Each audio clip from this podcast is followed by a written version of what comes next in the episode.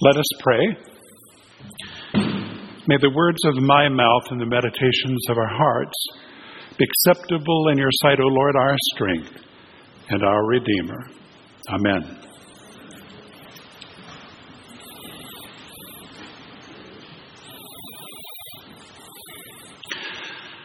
Today I want to talk with you about waiting on the Lord. The text is Acts 1 1 through 14, the first reading. Many years ago, my father was admitted to MD Anderson Hospital for a last heroic course of chemotherapy. He had cancer of the colon. 18 months before that, he and I talked, and he listed many symptoms that he experienced. And as he rattled off the list, I knew immediately that he had cancer of the colon. I told him what he needed to do, where he needed to go, who he needed to see, what kinds of tests he needed, and I told him what kind of treatment he would probably receive. He didn't listen to me and received six courses of antibiotics for a viral infection of the gastrointestinal tract. Six months after that, surgeon opened him up and he had widely metastatic cancer of the colon. He had many rounds of chemotherapy which were not helpful, and he was finally taken to MD Anderson Hospital for his last course. It was not helpful either, and he was dying. So they called in the family. But what I really want to talk with you about is a conversation that I had. My uncle, his brother, came from Detroit. He was a very powerful man, an industrialist. He was a vice president of design of Chrysler Corporation during its heyday. And he was the chairman of the board of a big suburban hospital in the Detroit area. And I'll never forget the conversation I had with him. He wasn't unkind, but he was very direct. What's going on? What's the plan? Who's in charge? And I tried to answer his questions, and he sat down. And he said, I can do many things. But there's one thing I cannot do I cannot sit still and do nothing. I'll never forget that. It's hard for all of us to sit still. Truly, it is. Surely each one of us have heard somebody say, Don't just sit there, do something, get to work. It's the American way, right? Well, it used to be the American way. but what I really want to talk about is not just waiting, I want to talk about waiting on the Lord. To wait on Him is to wait on Him to act, to deliver, to save, to avenge, to provide, to renew, to reveal in short, to do what only He can do. I want us to look at Acts 1. Acts picks up where Luke's gospel ends. Jesus' ministry on earth was exercised personally and publicly. His ministry from heaven is exercised through His Holy Spirit by the apostles and by us. The ascension was the bridge. Today's reading is nestled right in between the glorious ascension and Pentecost. In the first book, O Theophilus, I have dealt with all that Jesus began to do and teach until the day when he was taken up, after he had given commands through the Holy Spirit to the apostles whom he had chosen. He presented himself alive to them after his suffering by many proofs, appearing to them during forty days and speaking about the kingdom of God. Jesus proved the resurrection. You could see him, he could hear, he could speak, you could touch him. He could cook, he could eat, he could walk through walls, but it was Jesus. He went around for 40 days teaching the kingdom. He presented himself to 500 witnesses on one occasion. It was Jesus. He was the risen Lord. On the road to Emmaus, he taught the disciples everything about him and Moses and the prophets. And he taught them that he should suffer and on the third day rise. He commanded that repentance for the forgiveness of sins should be proclaimed to all nations. This past Thursday, we celebrated the Ascension. Jesus goes up to sit at the right hand of the Father as King of Kings. Next Sunday, we celebrate Pentecost. The Holy Spirit comes down. You may notice the paschal candle it's here, but it's not burning. It was extinguished Thursday as we celebrated Jesus going up. He's not here on earth.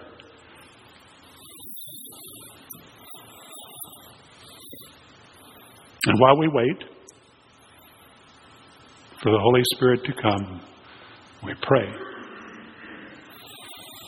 The interval, the interval between Ascension and Pentecost was once designated by Karl Barth as the grand pause. The grand pause, the significant pause between the mighty acts of God.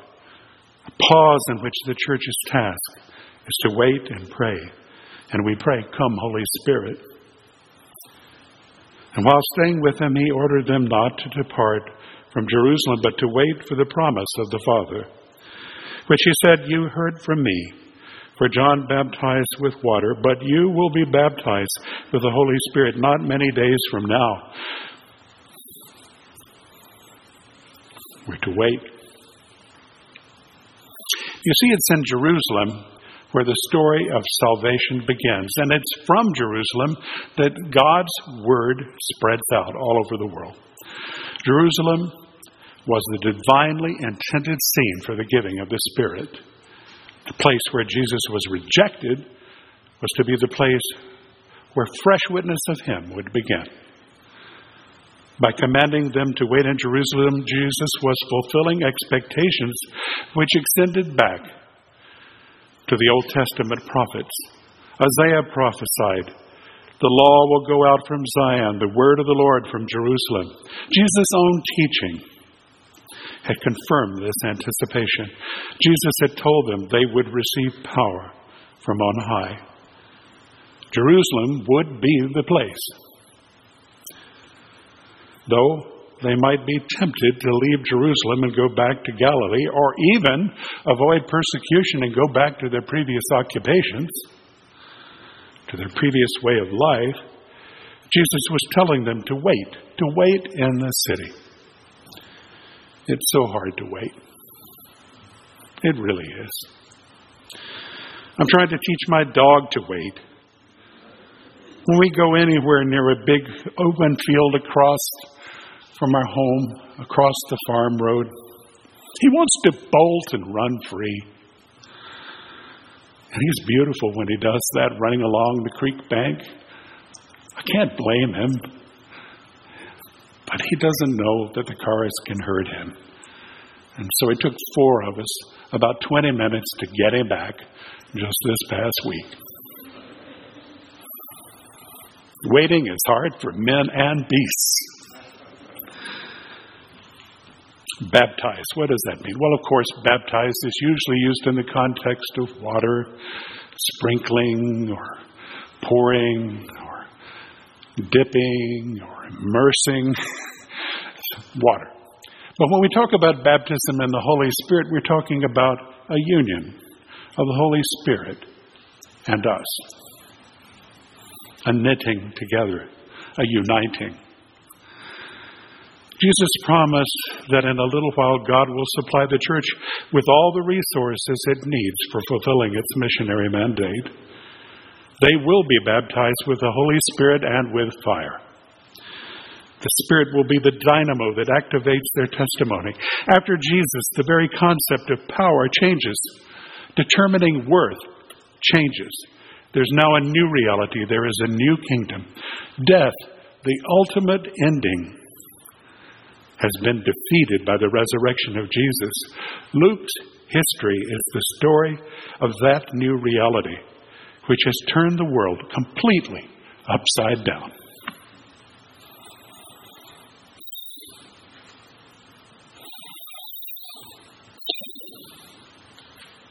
Believers live as people between the times, between the end of an old age held by the powers of death and evil, and a new age where the future is still to be fully realized, still open ended to the movements of the Spirit. In the book of Acts, two languages are used to describe what has happened in Christ. One, the language of resurrection victory, victory over death. The other, the language of ascension, sitting at the right hand of God and empowerment. Christians who have not yet done so need to appropriate that power, the wisdom, and the joy that's already theirs. But I think I'm getting ahead of the story. I have to come back next week. Let's talk about the ascension. So when they had come together, they asked him, Lord, will you at this time restore the kingdom to Israel? And it's not surprising that the disciples would ask this in the Old Testament, the coming of the Spirit and the coming of the kingdom were joined. For example, we read in Ezekiel, I will leave none of them remaining among the nations anymore, and I will not hide my face any more from them when I pour out my Spirit upon the house of Israel, declares the Lord God. Jesus responded. He said to them, It is not for you to know times or seasons that the Father has fixed by his own authority. He wants them to see that the kingdom is not a political restoration of Israel. The kingdom of God is his rule set up in the lives of his people by the Holy Spirit. It's spread by witness, not by soldiers, through a gospel of peace, not a declaration of war, and by the work of the Spirit, not by force of arms. But here comes the promise.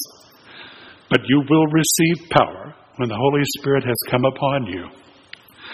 And you will be my witnesses to Jerusalem, in Jerusalem, and in all Judea and Samaria, and to the end of the earth. This power will enable those who receive it to give testimony and speak with boldness. The main theme of Acts is that the apostles are to give testimony to all peoples about Jesus, about what he did, and about what he taught. In his name, repentance for the forgiveness of sins shall be preached to all the nations, beginning, beginning from Jerusalem.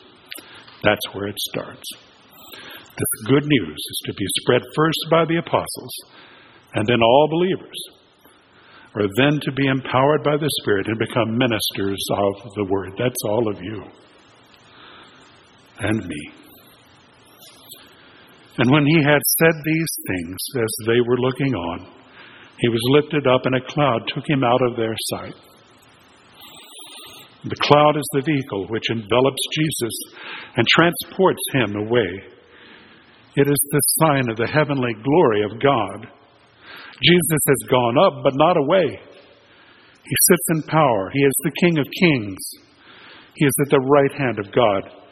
What is he doing now? What is Jesus doing now, right now, this moment? What's he doing? I'll tell you what he's doing. First of all, he knows about all our fears. He knows about all our pains. He knows about our temptations. He knows about our troubles.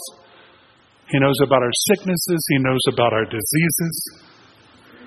No matter what we face, what he's doing is he's praying. He's praying for us right now.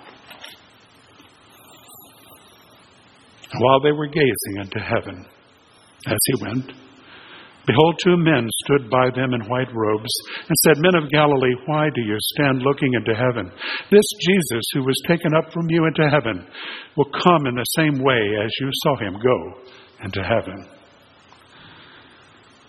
These angels comment on what has happened.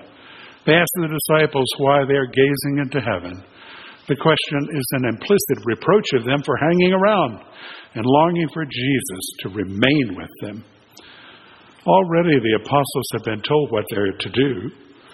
Now they're giving, given an assurance that the ascension of Jesus is a guarantee that as it was possible for Jesus to ascend to heaven, so it will be possible for him to return the same way on a cloud.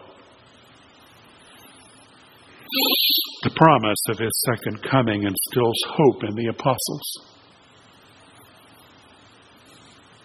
In effect, the present passage corresponds to Jesus' statement in Mark 13 that the gospel must first be preached to all nations before the end can come. It's a daunting task. Jesus, don't leave. We can't do it. And they're right. They can't. But the Holy Spirit can through them. And the Holy Spirit can through us. Then they returned to Jerusalem from the mount called Olivet, which is near Jerusalem, a Sabbath day's journey away. The ascension, like the resurrection appearances, took place in the near vicinity of Jerusalem. It's a 15 minute walk from the Mount of Olives to the upper room. And when they had entered, they went up to the upper room where they were staying Peter and John and James and Andrew and Philip and Thomas, Bartholomew, Matthew, James the son of Alphaeus, Simon the Zealot, and Judas the son of James. The apostles were gathered upstairs. Large groups would normally meet upstairs. The way the buildings were built downstairs, they had many rooms, and so there was great support for the upper stories with lots of walls. The lower stories were used for various things, but the upper rooms were where large meetings would be held, where, where the churches, the early churches, would be held. Perhaps this upper room is not the one where Jesus instituted the Eucharist, but it is the one where the Holy Spirit descends in a little while. This is the same list of apostles we find in the Gospel of Luke. Such lists or even long genealogies speak to us of God's love for each of us individually. All these, with one accord, were devoting themselves to prayer, together with the women, and Mary, the mother of Jesus, and his brothers. The apostles had just seen Jesus being taken up in a cloud.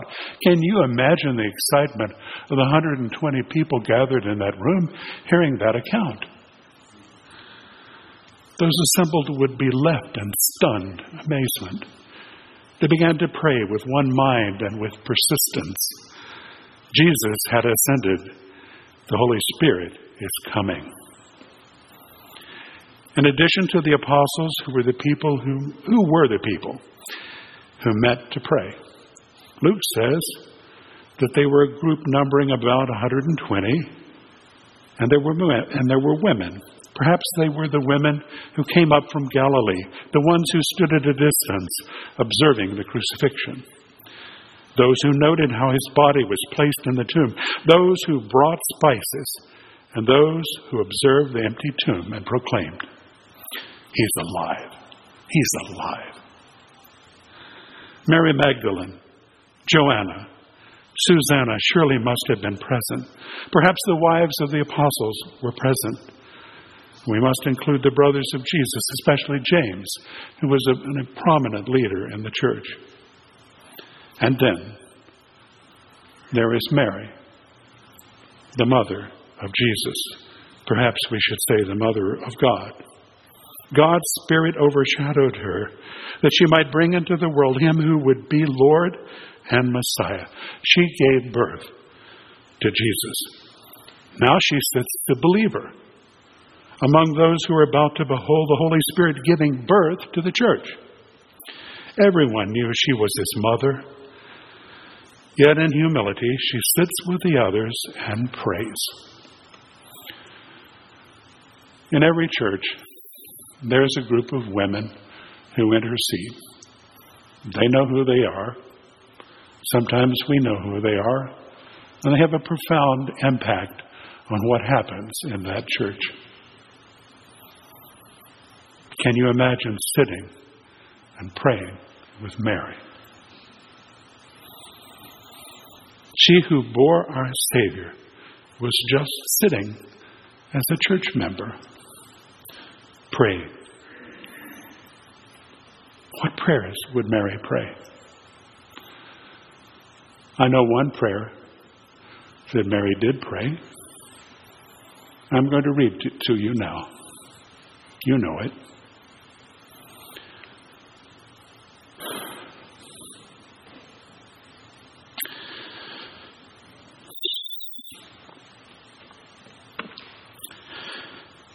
My soul magnifies the Lord, and my spirit rejoices in God my Savior, for he's looked on the humble estate of his servant. For behold, from now on all generations will call me blessed, for he who is mighty has done great things for me, and holy is his name. And his mercy is for those who fear him from generation to generation. He has shown strength with his arm. He has scattered the proud in their thoughts of their hearts. He has brought down the mighty from their thrones and exalted those of humble estate. He has filled the hungry with good things, and the rich he has sent away empty. He has helped his servant Israel in remembrance of his mercy, as he spoke to our fathers, to Abraham, and to his offspring forever. Can you imagine sitting in a room praying with Mary? They began to pray with one mind and with persistence. They're waiting, but they're not just sitting there.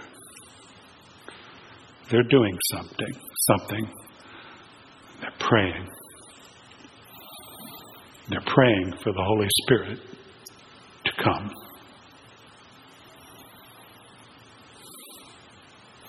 May we just take a minute?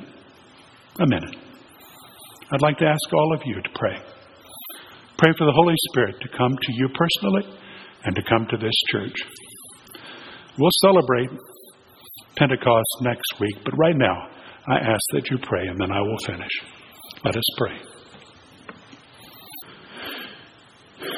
Heavenly Father, you are mighty and you have done great things for us. You're holy, merciful, and strong. You fill us with good things, and we thank you. You tell us to wait, to seek you, to honor you, to long to run free powered by your Holy Spirit. To proclaim the truth of your gospel, to preach repentance and forgiveness of sin to all the earth, to know you are always with us, that you will not leave us and will not forsake us. Father, we long for your Spirit. Fill us, Lord. Come, Holy Spirit. Pray in the name of the Father, and of the Son, and of the Holy Spirit. Amen.